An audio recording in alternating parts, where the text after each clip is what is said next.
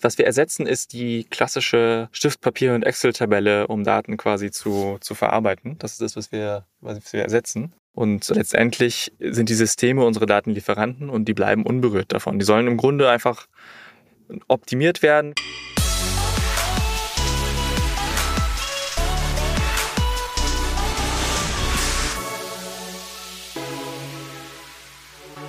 Digitale Vorreiter, dein Podcast zur Digitalisierung von Vodafone. Und ich habe mein erstes für mich relevantes Geld eigentlich so ein bisschen mit dem Bauen von Internetseiten verdient. Das war irgendwann in der zweiten Hälfte der 90er und äh, vorher hatte ich Schnaps und Zigaretten auf Helgoland verkauft ähm, und dann aber gemerkt, man kann auch tatsächlich irgendwie mit digitalen Zeug und digitalen Services, Microsoft Frontpage, habe ich irgendwie Internetseiten gezimmert und die verkauft. Das war total gut. Das heißt, aus der Zeit weiß ich immer noch so ein kleines bisschen, wie aufwendig das ist, irgendwie eine Internetseite zu machen oder ein WordPress zu installieren oder sowas. Und ich falle regelmäßig total aus den Latschen, wenn ich sehe, was unsere Regierung äh, so ausgibt für Digitalisierungsprojekte oder für, äh, für Website-Relaunches oder für Zeug, was einfach vier Jahre dauert und am Ende nichts weiteres bringt, als vielleicht irgendwie ein kostenloses WordPress mit einem 9,99 Dollar Verzeichnis-Plugin oder so. Also, äh, wie gesagt, wenn man so ein kleines bisschen auch mal selber im Internet oder an digitalen Produkten geschraubt hat, äh, ist es einfach Wahnsinn, wie kompliziert und verrückt es der Regierung fällt, irgendwie Digitalisierung zu betreiben, gefühlt. Naja, ähm, das ist sozusagen meine eine Erfahrung oder mein eines Thema. Ich habe irgendwo in so einer äh, Ideenliste von mir auch tatsächlich, dass ich irgendwann mal am liebsten eine Webseite machen möchte, wo ich schreibe, lieber Politiker, eine App zu programmieren kostet eigentlich nicht mehr als zwischen 5.000 und 25.000, wenn sie das und das kann. Eine Webseite programmieren sollte nicht mehr kosten als so und so viel tausend, wenn sie nur das und das kann. Ähm, ähm, Weil es mich einfach wirklich, ich merke schon, irgendwie hat es mich tatsächlich mal getriggert. Äh, umso spannender finde ich es nämlich heute, und jetzt schaffe ich, glaube ich, den Übergang endlich, umso spannender finde ich es heute, mit einem Gründer zu sprechen, der sich darauf spezialisiert hat, die Regierung äh, beziehungsweise äh, die Verwaltung zu digitalisieren. Ich habe nämlich gleich äh, Faruk Tunca bei mir und Faruk macht das äh, Unternehmen Politea und Politea möchte Gemeinden, Städten, Kreisen helfen, digitaler zu werden. Ich kann mir vorstellen, dass es eine der wichtigsten und spannendsten Aufgaben ist, die es eigentlich so zu lösen gibt in der Digitalisierung. Aber ich kann mir auch vorstellen, dass es äh, äh, unheimlich, unheimlich schwer sein wird, vielleicht mit ähm, solchen Organen, die vielleicht die meiste Zeit ihres Lebens nicht mit Digitalisierung zu tun haben, irgendwelche Strategien, Projekte, Verträge zu unterzeichnen. Insofern bin ich super gespannt. Äh, tut mir leid, dass ich so eine lange Einladung gemacht habe. Faruk, schön, dass du dabei bist. Herzlich willkommen bei Digitale VorreiterInnen, dein Podcast zur Digitalisierung. Schön, dass du da bist. Danke, Christoph. Freue mich hier zu sein. Ähm, ich habe jetzt schon so ein bisschen losgerantet, wie kompliziert ich das finde, von außen mal so ein bisschen Digitalisierung in der Verwaltung zu sehen. Ähm, ich möchte ganz viel von dir heute dazu lernen, aber äh, mhm. habe ich da schon so ein bisschen den Nagel auf den Kopf getroffen oder hast gesagt, ja, das war vielleicht vor 10, 15 Jahren so. Inzwischen hat sich da einiges verändert, Christoph. Ich würde sagen, äh, dass schon als Bürger, der du ja bist, dein gutes Recht, äh, dieses Urteil zu treffen.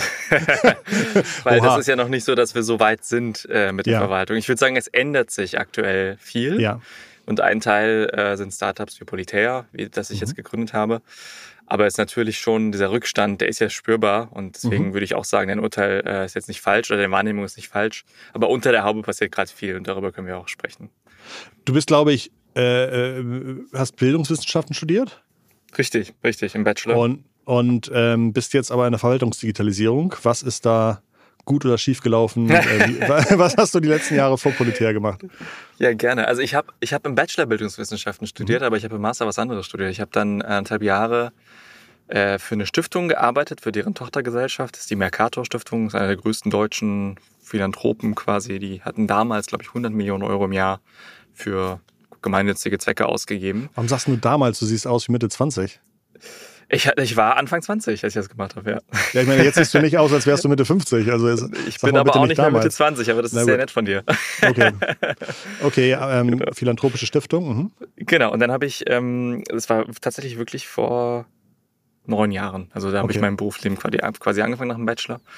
Da war ich 22, äh, mhm. wohlgemerkt. Und dann... Ähm, habe ich das äh, im Grunde so, so, eine Art Leadership Center, das heißt die Lead Academy, die gibt's heute noch. Äh, es war ein Non-Profit für ähm, Leadership Development in, im öffentlichen, also im Non-Profit-Sektor. Also Amnesty mhm. bis Stiftungen konnten dort sozusagen auf Stipendienbasis so Leadership-Kurse buchen.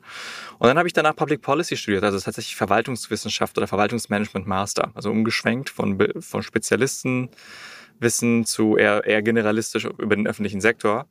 Und da habe ich äh, viel Zeit mit Verwaltungsdigitalisierung verbracht, weil ich hatte so eine Grunderkenntnis. Ich bin in Berlin groß geworden, als die ganzen Schulsysteme reformiert wurden. Deswegen habe ich auch Bildungswissenschaften studiert. Ich habe mich so ein bisschen wie ein Kaninchen im Labor gefühlt, weil wir an uns wurde so gut alles getestet 2005, 2006 neue Vergleichsarbeiten, dann verpflichtende äh, Prüfungen in der zehnten Klasse, dann sind gefühlt äh, drei Viertel der Klasse runtergestuft worden. Dann haben die erst, also da war richtig viel Policy Failure, würde man jetzt am Ende sagen, ja, oder, oder Experimentierung. Und es hat mich schon zum Nachdenken gebracht, warum wir so wenig wissen über, über die Bürgerinnen und Bürger und über, über unsere Policies. Und deswegen äh, wollte ich noch Public Policy studieren, um da zu verstehen, so, wenn Digitalisierung helfen kann, mehr zu wissen, dann müssten wir auch besser werden in dem, was wir eigentlich tun in der Verwaltung. Und, Wie ja. groß sind die Studiengänge? Sind das eher so Klassengrößen oder sind da hunderte von, von Studierenden? In Public Policy, ich war ja. an der, an der Hertie School und ja. an der NUS im Ausland. Ähm, mhm. Das ist in Singapur, äh, die Lee Kuan Yew School of Public Policy. Ich würde sagen, äh, ein Jahrgang an der Hertie hat so 150 Leute. Mhm. Davon ist die Hälfte deutsch, deutsche Staatsbürgerinnen und Bürger und die andere Hälfte international. Ist die Hertie School so ein, äh, für, äh, für, sozusagen für Politik- oder VerwaltungswissenschaftlerInnen das, was die WHU für BWLerinnen ist? Also ein bisschen Elite? Kann man, kann man so sagen. Ich würde sagen, habituell anders als die WHU, ja. ohne jemandem nahe zu treten. Ich würde sagen, einfach auch ein anderer Fokus natürlich. Ne? Das eine ist deutlich, deutlich auf die Wirtschaft ausgerichtet. Das andere mhm. ist äh, auf die öffentliche Verwaltung ausgerichtet und soll so ein bisschen die Nachwuchsführungskräfte und, und ähm, ja, sozusagen Talente für die öffentliche Verwaltung ausbilden. Das ist das, was die Hertie School macht. Also kann sagen MBA für die öffentliche Verwaltung. Das ist das, was ich studiert habe, ja. Sind deine Mitstudierenden jetzt überwiegend auch in der Politik gelandet oder sind die wie du ähm, eher UnternehmerInnen geworden? Ich würde sagen, die, die ganz wenige nur Unternehmerinnen. Das mhm. ist ähm, schon noch die Minderheit. Die meisten landen in Ministerien oder halt in, in Verwaltungsorganisationen, Ministerien, nachgelagerte Behörden. Ein größerer Teil geht auch zu Public Sector Consulting, also sozusagen mhm. Beratungsarbeit. Und ein kleinerer Teil geht auch in Non-Profits, ne? also NGOs, die verwaltungsähnliche Leistungen erbringen. Gibt es ja auch viel in Deutschland, ne? wenn man an den Wohlfahrtsverbände oder internationale Organisationen denkt. Das ist so, würde ich sagen, so die Aufteilung. Und ein, ein, ein, ein Teil geht natürlich auch ins Public Affairs, das heißt ins, ins Lobbying. Ne? Das ist ja auch die Wirtschaftsseite der, des öffentlichen Sektors, also öffentlicher Sektor von der Wirtschaft gedacht. Das sind so die typischen Positionen. Ganz, ganz wenige, würde ich sagen, gehen auch komplett raus, werden Data Analyst, Data Scientist ähm, in einem Startup. Gibt es auch. Ja? Das ist eine gute Ausbildung auch auf quantitativer Ebene, die man da haben kann. Und genau. Aber die Mehrheit geht in den öffentlichen Sektor. Mhm. Ja. Politeia ist wahrscheinlich kein äh, Household-Brand, den jeder automatisch weiß oder kennt. Was war bei der Gründung dein äh, Fahrstuhl-Pitch, wo du sagst, das ist das eine Thema, das wir sehr, sehr gut machen wollen, um damit ähm, die Verwaltung zu digitalisieren? Am Ende muss man die Verwaltung dort abholen, wo sie aktuell steht. Und es ist oft nicht ähm, sozusagen das Produkt oder die Plattform, die man anbietet, sondern das ist ein Problem, was man lösen möchte. Und das Problem muss relativ stark sozusagen unter den Nägeln brennen. Und das ist jetzt zum Beispiel bei uns im Datenbereich. Wir haben eine Datenplattform entwickelt für den öffentlichen Sektor, um ja, Data-Driven Government quasi zu ermöglichen. Also Entscheidungsfindung zu verbessern, Planung, Steuerung, ähm, Open Data äh, zu ermöglichen, all diese Dinge, die jetzt auch erforderlich sind. Und da muss man natürlich äh, schauen, eine Kommune zum Beispiel muss wissen, wie die Bevölkerung sich entwickelt um Kita-Plätze zu planen oder wie viele Geflüchtete gerade gekommen sind, um die Infrastruktur nochmal abzudaten. Und dafür brauche ich Daten, und zwar tagesaktuelle. Und dann kommt sozusagen äh, die, der Pain, wie kriege ich die Daten eigentlich zusammen? Und das ist natürlich super aufwendig. Ich habe nicht die Leute, ich habe nicht die Skills. Und dann wäre eine SaaS-Lösung natürlich schon äh, das Richtige, weil ich dann eben für Preis, Preis-Leistungs-Verhältnis was super Gutes bekomme, was mir hilft, wo ich die Daten sofort habe und dann äh, meine Daten da integriert werden und ich entscheiden kann, entscheidungsfähig werde. Also im Grunde immer über, über die, ja, die Policy Area ähm, die Painpoints, die tatsächlich eine Entscheiderin, Entscheider hat und weniger über die Technologie, die, ein, die eine Lösung, äh, die ein Problem sucht. Ja. Wenn ich irgendwas in meinem Online-Shop verkaufen möchte, dann kann ich irgendwie AdWords buchen. Aber wie äh, machst du Vertrieb? An welchen, an welchen Punkten ähm, rufst du bei Gemeinden an und sagst, haben Sie mal überlegt, äh, digital zu werden? Rufen Sie mir mal zurück.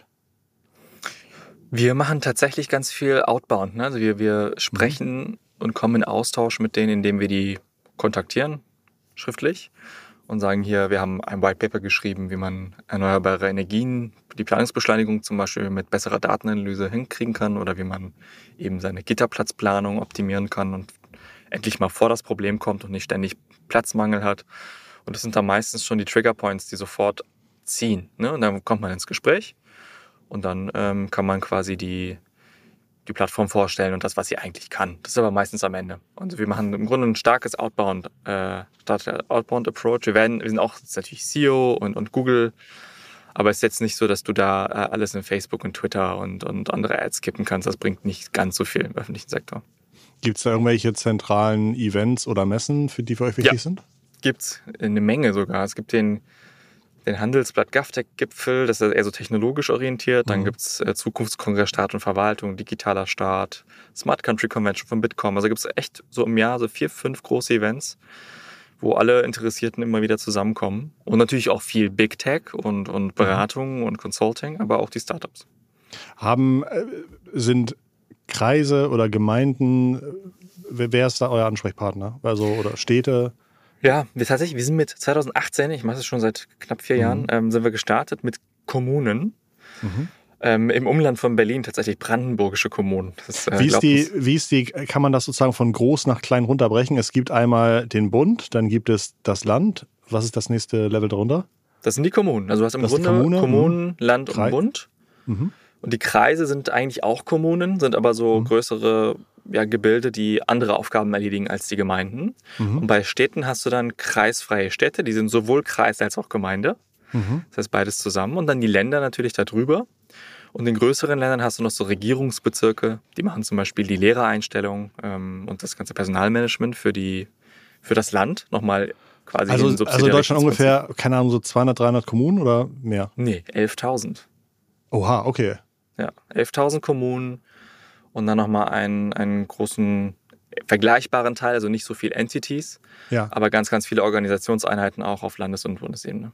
Ja. Okay, das heißt ungefähr irgendwie 11.000 oder, oder sowas in Deutschland äh, potenzielle Kunden für euch. Genau, wir machen tatsächlich aber nicht nur Kommunen. Also wir sind eigentlich mhm. stärker aktuell auf Landesebene mhm. und auch auf Bundesebene unterwegs. Also wir machen eigentlich alle, alle Ebenen. Mhm. Äh, bei den Kommunen sind wir hochstandardisiert in unserem Vorgehen, weil es kleine Entitäten sind mit viel weniger Budget. Das kann man sich, mhm. ich sag eigentlich, die Kommunen kannst du dir als klein, Kleinunternehmen vorstellen. Die, äh, und die anderen sind Enterprise-Kunden, große Kunden quasi. Und die, mhm. die haben natürlich andere Ansprüche.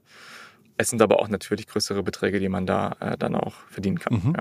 Ja. Äh, wahrscheinlich ist gerade für euch das Thema Datengovernance, Datensicherheit besonders wichtig. Ich glaube, ihr habt gelesen, ihr seid irgendwie auf der Telekom-Cloud-Struktur aufgebaut. Mhm. Ähm, das ist wahrscheinlich auch alles standardisiert, sodass ihr genau sagen könnt, hier ist das äh, sozusagen for your peace of mind, lieber Kunde, den Weg haben wir schon irgendwie 30 Mal abklären lassen oder ist halt irgendwie abgeklärt, brauchst du keine Gedanken zu machen. Ähm, wie, wie viele Mitarbeitende habt ihr? Wie ist das ungefähr aufgeteilt? Wie viele sind da Entwickler? Wie viele machen andere Themen? Ja, wir gehen jetzt auf die 30 zu. Mhm. Und die Hälfte ungefähr ist im RD-Bereich, also Entwicklung. Ähm, und die andere Hälfte, etwas weniger, ist äh, quasi mit Customer Success, Marketing, Sales und, und anderen Dingen beschäftigt, genau. Seid ihr, ähm, habt ihr VCs, seid, habt ihr Investoren bei euch an Bord? Ja, wir sind äh, in Deutschland das erste GovTech also Government Technology, ne, das ist sozusagen die, die Bezeichnung unseres Sektors, das ein VC-Fonds, ein rein VC-Fonds quasi äh, gewinnen konnte letztes Jahr. Das ist Dieter von Holtbrink Ventures, die da investiert haben in der Seed-Runde letztes Jahr, zusammen mit einem Family Office Bull Capital. Und dann am Anfang hatten wir Bonum Ventures, das war ein strategischer, also ein, sozusagen Einzelpersonen, die gesagt haben, ich möchte dieses Thema vorantreiben, die die Pre-Seed-Phase durchfinanziert haben. Genau. War es einfach ernst genommen zu werden in der VC-Szene, weil du sagst irgendwie, wenn ihr seid die Ersten, dann habt ihr wahrscheinlich eine ganze Menge Pioniersarbeit auch zu leisten gehabt, ähm, um Investoren zu überzeugen, dass das ein total skalierendes Thema sein kann?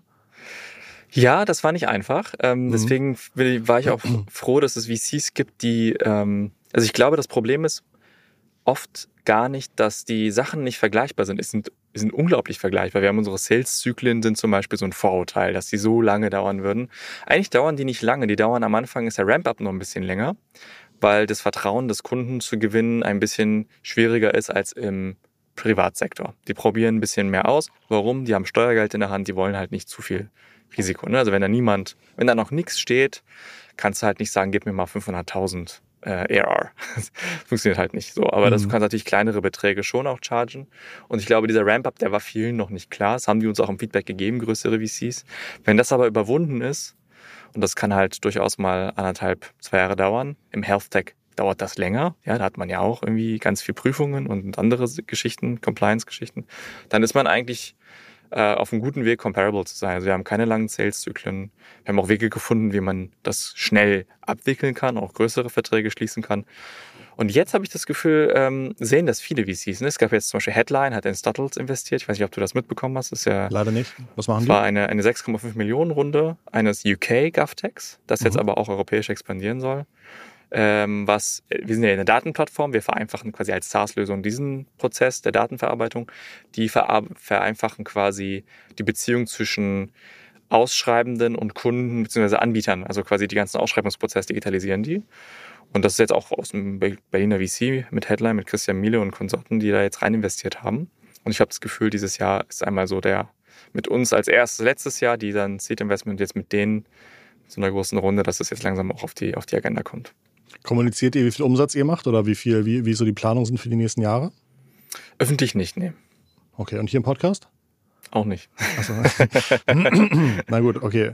Ähm, hast du das Gefühl, weil du sagtest, die äh, Kommunen sind eher so die äh, Single Office, Home Office oder kleineren Unternehmen, ähm, hast du das Gefühl, je größer es wird, desto mehr Digitalkompetenz liegt bei euren Ansprechpartnern vor oder, äh, oder nicht? Ich würde sagen, ähm, die Aufgaben sind anders. Also die Kommunen, kannst du dir so vorstellen, sind so ein bisschen Executive Branch. Also die führen aus. Ne? Es ist sozusagen, werden Gesetze gemacht. Kita-Platzanspruch, äh, gesetzlicher Anspruch. Die Kommunen baden es aus. Die müssen quasi die Kita-Plätze schaffen. Die müssen die Gebäude erstellen. Die müssen die Schulplätze schaffen, wenn eben Gebor äh, Kinder in, ins Alter kommen. Und die haben einfach einen pragmatischen, praktischen Blick auf die Dinge. Und ich würde sagen, die nachgelagerten Behörden, das heißt jetzt Bundesämter für mhm. Zoll zum Beispiel, ne, auch praktisch orientiert, Executive.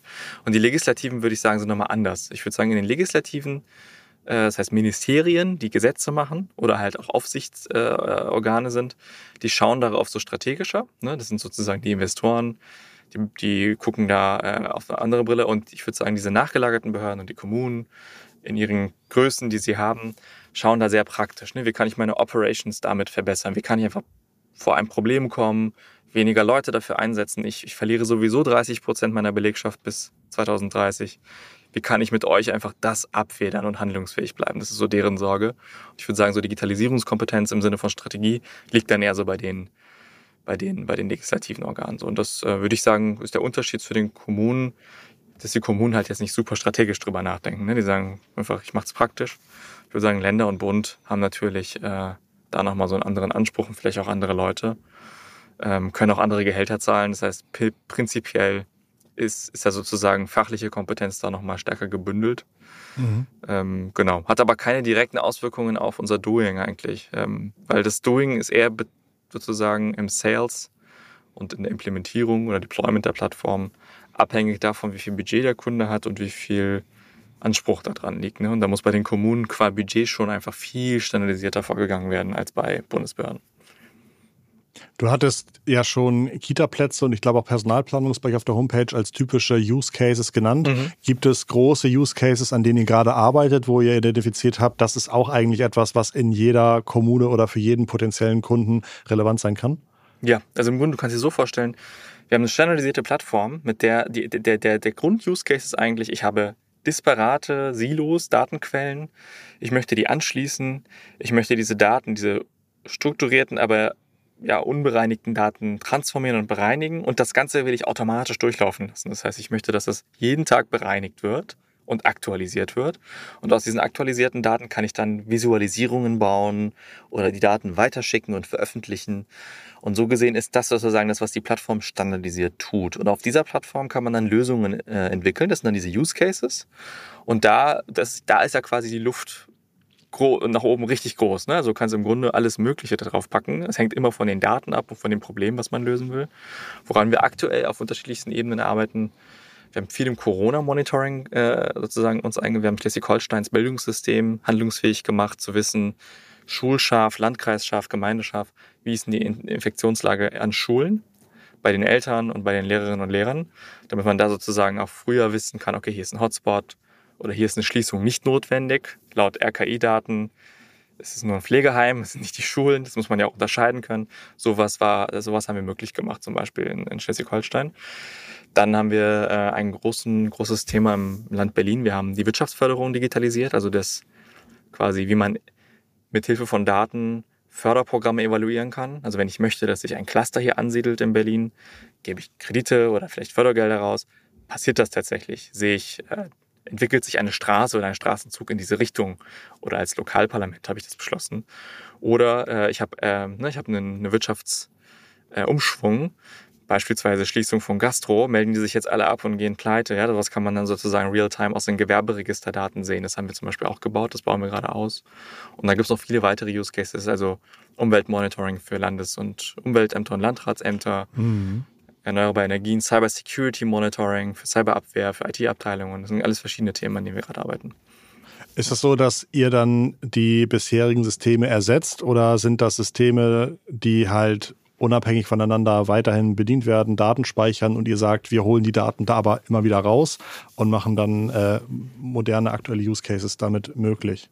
Genau, Oder? also wir holen Daten mhm. nur raus. Ne? Also wir sind, mhm. wir ersetzen nichts. Was wir ersetzen, ist die klassische Stiftpapier- und Excel-Tabelle, um Daten quasi zu, zu verarbeiten. Das ist das, was wir, was wir ersetzen.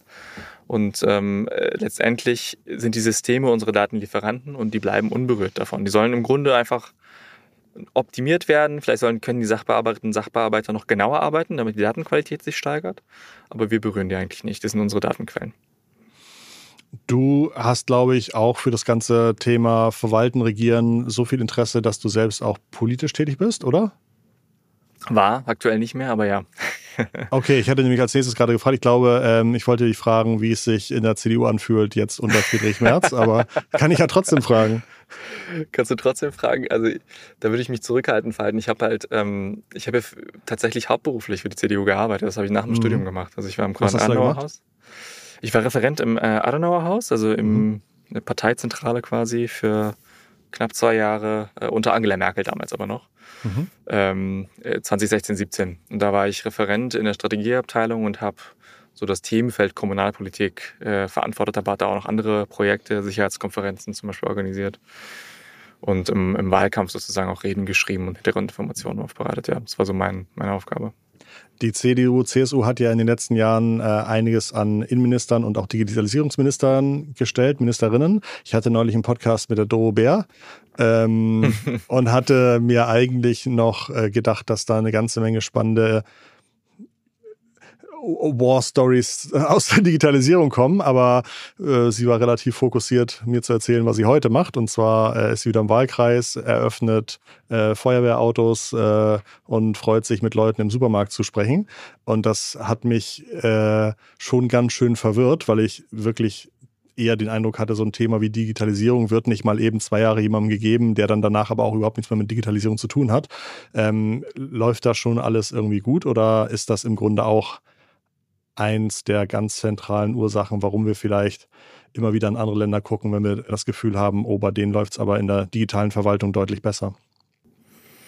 Ja, das ist natürlich ein echt vielschichtiges Problem in Deutschland. Ja. Ähm, es gibt Gründe, würde ich sagen, warum das nicht so läuft. Die politische Führung ist vielleicht ein Faktor von vielen. Ich würde sagen, die Verwaltungsstruktur ist nochmal was anderes. Wir haben ja dieses Ressortprinzip und Digitalisierung war irgendwie immer nirgendwo beheimatet. Es ist eigentlich im Innenministerium. Dort ist auch der CIO, Markus Richter zum Beispiel, der äh, gerade so Startup-Kollaborationen sehr fördert zum Beispiel. Da gibt es jetzt einen GovTech Campus, der eingerichtet wurde bei Merantix im ER Campus in Berlin, wo dann eben diese, die Verwaltung auch ganz institutionalisiert Startups treffen soll ne? und, und die Bedarfe da und das auch wie das Plattform-Business verstehen soll. Das ist ja schon anders, als das bisher gemacht wurde. Ähm, und bisher wurde halt eben so gearbeitet, wie die Verwaltung strukturiert ist. Deswegen gibt es auch übrigens diese Legacy-Systeme, auf die wir aufsetzen. Die müsste es auch so nicht unbedingt geben, wenn man sozusagen horizontal plattformorientiert denken würde. Du hast sozusagen ganz viel Fachsoftware, die eigentlich prinzipiell Workflow-Management mhm. ist, von bestimmten Workflows. Aber die wurden separat voneinander gebaut, weil die Organisationseinheiten separat voneinander arbeiten. Mhm. Das heißt, die sagen, ich brauche jetzt eine IT-Agentur oder einen IT-Dienstleister, der baut mir jetzt Angelscheinsoftware oder, mhm. oder Waffen, äh, Waffen, irgendwas, was, was ein Waffenrecht abbildet oder eben äh, Jagdrecht etc. Also kleine, kleine Dinge, wo man denkt, das müsste doch eigentlich ähm, quasi ein, eine Plattform geben, auf, auf, der sowas gebaut wird, wird es aber halt nicht. Und sowas ist ganz, ganz viel passiert in der Verwaltung. Und gerade in Deutschland, wo es nochmal durch, durch kommunale Selbstverwaltung, In welchem Jahrzehnt ist das besonders viel passiert? Also ist das so 90er, Zeit, 90er, 90er 2000er mhm. und natürlich auch 2010er. Äh, ist das viel passiert. Und ich würde sagen, der Grund, warum das passiert ist, ist, weil die Sektoren Venture Capital, SaaS, Cloud Tech und Verwaltung von den handelnden Personen de facto keinen Overlap haben. Du hast mhm. ja beim Versicherungsbereich, Bankenbereich wechseln die Leute mal zu einem VC oder gründen aus oder sowas. Das hast du in der Verwaltung einfach so lange nicht gehabt. Du hast halt selten Leute, die jetzt wie ich der ja wirklich auch nur kurz drin war, ne? ich war ja auch nicht lange Beamter oder sowas, die sagen, ich gehe jetzt raus, ich werde Venture Capitalist oder ich werde jetzt irgendwie äh, Gründer. Und dadurch ist das einfach so lange der weiße Fleck geblieben in der Tech-Szene, weil mhm. es liegt nicht an der Größe und nicht nur an den Regeln. Da gibt es andere Bereiche in Health Tech genauso kompliziert, mindestens, wenn nicht sogar komplizierter. Aber es liegt an den äh, Menschen, dass die halt so wenig Overlap haben miteinander. Das ist mein, einer meiner Hypothesen, warum das bis dato noch nicht passiert ist. Spannend. Ähm, du hattest gesagt, dass du auch Reden geschrieben hast. Ich glaube, du hattest auch Umgang, Umgang mit äh, äh, Angela Merkel. Ähm, ab und an mal, ja. Ab und an mal. wenn, wenn jetzt nachts dein Telefon klingelt, bei wem bist du aufgeregter, wenn da Angela Merkel steht oder wenn einer eurer Investoren da drauf steht? Boah, das, das wäre schon interessant, wenn Angela Merkel mich jetzt anrufen würde, weil ich würde mich wundern, warum sie das tut. okay, aber wie, wie, wie, war so der, wie, wie war so der, äh, das Arbeiten oder die Kontakte mit ihr? Gab's da mal? Schon, also ich würde sagen, ähm, also meine, meine Investoren, also aktuell wäre das die Prio, ne? Keine Frage. Weil ich, mhm. ich, ich, ich würde es sehr überraschen, wenn morgens Merkel, mhm. da würde ich auf jeden Fall rangehen. Mhm. Und äh, sie fragen, äh, ob sie mich irgendwie in den Urlaub einlädt oder so. Aber die, die andere Sache ist halt, also sie ist ja die Bundeskanzlerin gewesen und von ihr ging ja schon eine krasse Gravitas aus, das muss man mhm. sagen. Also die Leute, egal mit wem du äh, da warst, sie hatten unglaublichen Respekt vor ihrer Lebensleistung. Ich meine, die war ja zum Schluss, ich habe sie ja erlebt, da war sie zwölf Jahre Kanzlerin quasi ungefähr, so zehn bis zwölf Jahre, zum Schluss 16 Jahre und ähm, alle schätzen enorm ihren Scharfsinn und ihre, ihr Gedächtnis und ihre Intelligenz. Und das habe ich selber erlebt. Ja. Ich habe mal ein Briefing geschrieben ähm, wo sie sich die Fußnoten sogar gemerkt hat. Und ich glaube, das hat sie im Aufzug gelesen oder im, im, auf der Fahrt zwischen Trump und Erdogan, irgendwie ins Adenauer Haus zu den Bürger, Oberbürgermeistern. Und das ist schon wirklich krass. Also auch als Mitarbeiter, wenn man das sieht, dass die quasi oberste Chefin so, ja. ein, so ein Gedächtnis hat und die Sachen so liest, ist, äh, das ist schon krass. Und das hat, glaube ich, enormen Eindruck hinterlassen. Ähm, deswegen war es schon immer so, was bei ihr landet, darf auf jeden Fall nicht falsch sein. Also das, da gab es schon viel Aufregung. Ja. Spannend. Ich, ich habe aus, äh, aus, deinem, äh, ähm, aus deinem Mitarbeiterumkreis noch eine Frage bekommen, äh, die heißt, gibt es lustige Party-Stories? Was könnte damit gemeint sein? Gibt es lustige Party-Stories aus, aus, aus der Politik? Vielleicht, ja, keine Ahnung. Oder wird da auch gefeiert oder äh, keine Ahnung. Da wird viel gefeiert, sehr, sehr viel gefeiert, aber äh, genau, nichts, was ich jetzt, glaube ich, zahlen müsste hier. okay, ja, schade. Ähm, macht es, also ist es für dich hilfreich, dass du diese politischen, diesen politischen Teil in deinem Leben hattest für deine jetzige ja. Gründung? Ah, okay. Ja, um zu verstehen, wie die ticken, wie die entscheiden, was, was denen wichtig ist, was so vielleicht auch Gründe sind, ähm, äh, mit denen man irgendwie punkten kann und Aufmerksamkeit bekommen hat? Bekommen kann? Selbstverständlich. Also ich würde, mhm. ich habe mehrere Insights und die, die, die ändern sich auch so, je länger ich das hinter mir lasse. Ich habe halt natürlich in einem Umfeld gearbeitet, was deutlich älter war als ich. Ich war ja damals irgendwie 27, 26 und ähm, man merkt dann schon, da gibt es ein, also ich glaube, das ist auch so der Grund, Grundtriebfeder von vielem, dass es einen generationalen Unterschied gibt, wenn man Digital Native ist und du hast eigentlich äh, eine große Boomer-Mitarbeiterschaft überall in der Verwaltung, auch natürlich im Parteienumfeld. Die Leute bleiben lange in ihren Jobs, die wechseln nicht, ähm, zumindest seltener.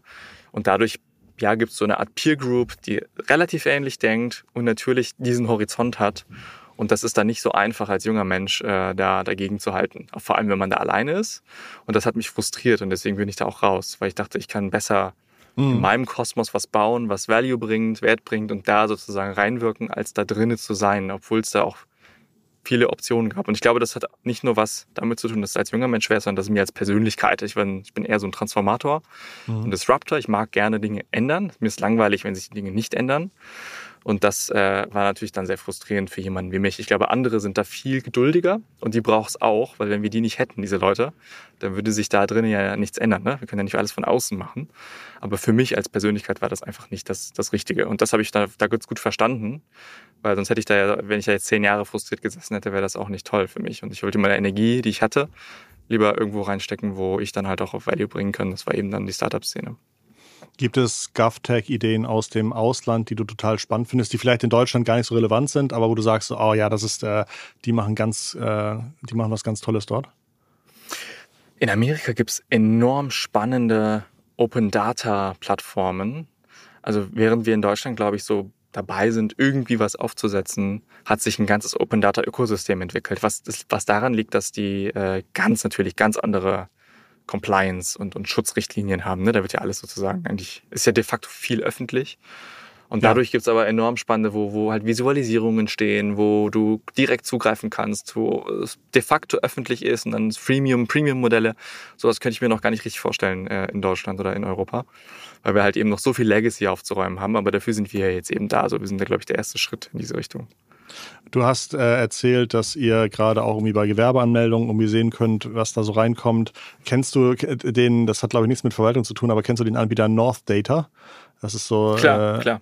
Genau, ne? Die, äh, aus irgendwelchen möglich, aus irgendwelchen Quellen schaffen die es ja irgendwie die ganzen äh, ähm, Bundesanzeiger äh, Veröffentlichungen irgendwie zu bekommen. Mhm. Und wir, ähm, ist sowas auch mal möglich, dass man irgendwie zusammen mit dem Staat sagt, hey, wir können da eigentlich noch ein richtiges äh, ähm, äh, Profit Center bauen, indem wir selber Daten, die äh, für Geld zur Verfügung stellen, die Leute gerne haben möchten und die wir aber so gar nicht so bereit zur Verfügung stellen? Ist das auch ein Geschäftsmodell? Für uns nicht, mhm. weil wir, wir sind Auftragsverarbeiter. Das ist sehr wichtig. Ne? Wir wollen die Daten nicht besitzen. Wir mhm. wollen, das sind auch hoheitlich erhobene Daten. Wir wollen, dass der Staat das, was er mit den Daten sozusagen gesetzlich machen darf und kann, und äh, im eigenen Ermessen machen soll auch, um eben bessere Entscheidungen zu treffen oder eben eine Datenökonomie zu befeuern. Das sollen die ruhig tun. Wenn der Staat Daten verkaufen will, ähm, die Diskussion ist, glaube ich, fast durch. Das, das, wird, das passiert in einigen Bereichen, aber das will man eigentlich nicht wirklich. Open Data Gesetze verhindern sowas auch. Ähm, dann könnten wir das nur technisch ermöglichen, aber würden da sozusagen nicht selber daran verdienen, außer dass wir sagen, da gibt es ein Transaktionsmodell okay. technisch, ne? weil da eben Aufwand anfällt, pro Query oder so. Ja. Ähm, aber wir würden immer die versuchen, die Verwaltung zu befähigen, dass das, was sie wollen, äh, eben umgesetzt wird. Und da geht es die Tendenz eher gerade Richtung Open by Default und nicht irgendwie verkaufen. Okay, verstehe. Ja. Wenn man drei Jahre in die Zukunft guckt, seid ihr dann eher bei 60 Mitarbeitenden oder bei 250 Mitarbeitenden? Was ist eure Planung oder eure, euer Wunsch? Eher 250, würde ich sagen. Mhm. Okay, also jetzt äh, sozusagen, nachdem so ein paar Proofs of Concepts etabliert sind, ähm, ähm, die einzelnen Abteilungen einigermaßen stehen, wollt ihr schon relevant wachsen und größer werden. Ja, und wir wachsen auch schon sehr relevant. Ne? Also wir sind vor einem Jahr, haben wir, standen wir ganz woanders als, als heute. Mhm. Wir haben jetzt knapp 80 äh, Verwaltungen schon unter Vertrag, davon auch einige ziemlich große. Und das, äh, die Kurve steigt quasi, die Wachstumskurve. Und das, das ist das, was ich meinte am Anfang. Ne? Man hat so ein Ramp-up Mhm. Und das ist etwas, was man so überwinden muss. Und danach, ähm, wenn man das Vertrauen genießt, kann man schon auch ein führender Anbieter in, einer, in, einer, in einem bestimmten Bereich, in einem Vertical werden. Das ist eben bei uns der Data Space. Das heißt aber, so für hunderte Mitarbeiter kann man auch wahrscheinlich nochmal Geld aufnehmen, irgendwo zwischendurch auf dem Weg. Das ist ähm, richtig, ja. Was sind dann so mögliche Szenarien, wie ein Investor sein Geld ähm, vermehrt? Also könnte, könnte man sich dann irgendwann mit von anderen Unternehmen aufkaufen lassen oder ist vielleicht auch der, der Staat ein möglicher Exit-Partner? Wie funktioniert das bei GovTech-Unternehmen? Ich würde sagen, eigentlich wie bei anderen Unternehmen auch. Ich glaube, dass auch Börsengänge gar nicht unwahrscheinlich sind. Das ist ja ein sehr spannendes Business, ähm, was Teil von sehr großen Konzernen aktuell war. Also alle großen IT-Häuser haben ja immer Public-Bereiche. Mhm. Und ich glaube, ähm, das ist etwas, was sozusagen auch, auch IPO-fähig wäre. Ähm, natürlich ist Acquisition auch ein, mhm. ein Thema, gerade so in diesem Kontext, würde ich sagen, äh, auf europäischer Ebene aber eher. Also ich sehe den GovTech-Markt in der Größe immer europäisch. So wird er funktionieren. Der wird national nicht alleine funktionieren. Hat die jetzt anstehende Inflation, Rezession für euch irgendwelche Probleme oder ist da die Verwaltung einigermaßen unabhängig von? Ich würde sagen, das ist das, was ich gerade auch Investoren erzähle, äh, potenziellen. Mhm. Ähm, das ist gerade eigentlich die, die Chance, ähm, in diese Asset Class quasi zu investieren, weil das natürlich äh, deutlich, deutlich antizyklischer ist, deutlich stabiler. Wenn der, wenn der Staat Cashflow-Probleme hat, dann haben wir alle echt eine Menge Pro andere Probleme, glaube ich, bevor das passiert. Und das ist natürlich schon auch etwas, was, ähm, was jetzt wahrscheinlich aufmerksam verfolgt wird, wo es jetzt eben sehr gehypte andere Bereiche gab, ne? die, äh, die jetzt vielleicht runtergehen. Und das ist natürlich bei uns überhaupt nicht der Fall. Wir, wir sehen da gar, also erstmal spüren wir das null. Zweitens ähm, wird es eher nach oben gehen, mhm. weil eben ein Problem immer da ist und das ist die demografische Zeitbombe. Ne? Also jedes Jahr gehen Leute raus, die Anforderungen werden immer höher. Jetzt eine Disruption nach der anderen. Hatten letzt, die letzten zwei Jahre Pandemie, jetzt gibt es Krieg in, im Osten. Es kommen noch weitere Herausforderungen. Das, der Klimawandel hat noch gar nicht rein, reingehauen. Ähm, die Verwaltung muss viel, mindestens dasselbe, wenn nicht mehr tun und hat weniger Leute. Das heißt, SARS wird einfach eine der Antworten darauf sein. Nicht nur, aber vor allem eine. Faruk, ich wünsche dir ganz, ganz viel Erfolg dafür. Also zum einen natürlich, weil ich mich freue, wenn du erfolgreich bist, aber zum anderen, weil ich mich freue, wenn meine Verwaltung digitaler wird und äh, nicht wie jetzt aktuell ich irgendwelche Dokumente bekomme, dass ich online gehen soll und irgendwelche Daten eintippen soll, die natürlich der Staat schon längst von mir hat. Also ja. Stichwort äh, ähm, äh, Bodenreform oder, oder Grund, ja, Grundsteuerreform. Grundsteuerreform ja. Oh mein Gott. Ähm, ja. Insofern, ja, wenn ich irgendwas tun kann, damit ihr schneller erfolgreich seid, sag bitte Bescheid. Ich danke dir ganz, ganz herzlich für deinen Input, hat mir Spaß gemacht und war tatsächlich äh, nochmal anders, weil es wahrscheinlich auch ganz andere Regeln gibt, für mich komplett undurchschaubar ist und ich total spannend finde, dass du mit diesem Verwaltungshintergrund, dass das äh, natürlich in dem Bereich eine super Qualifikation ist, um da irgendwie auch zu erkennen, wo es Chancen, Probleme, Möglichkeiten, Lösungswege gibt. Ähm, äh, ja, bin sehr gespannt, werde auf jeden Fall verfolgen, was ihr da in der nächsten Zeit weiterhin macht. Super. Danke dir für, für das gute Gespräch. Das war digitale VorreiterInnen für diese Woche. Nächste Woche Montag sind wir wieder am Start und möchten natürlich, dass du auch wieder reinhörst und reinschaltest, abonnierst und vielleicht auch mal eine Bewertung da lässt, denn das freut uns immer extrem und ganz besonders. Ganz vielen Dank fürs Zuhören und ganz liebe digitale Grüße von Faruk und von Christoph. Tschüss. Tschüss.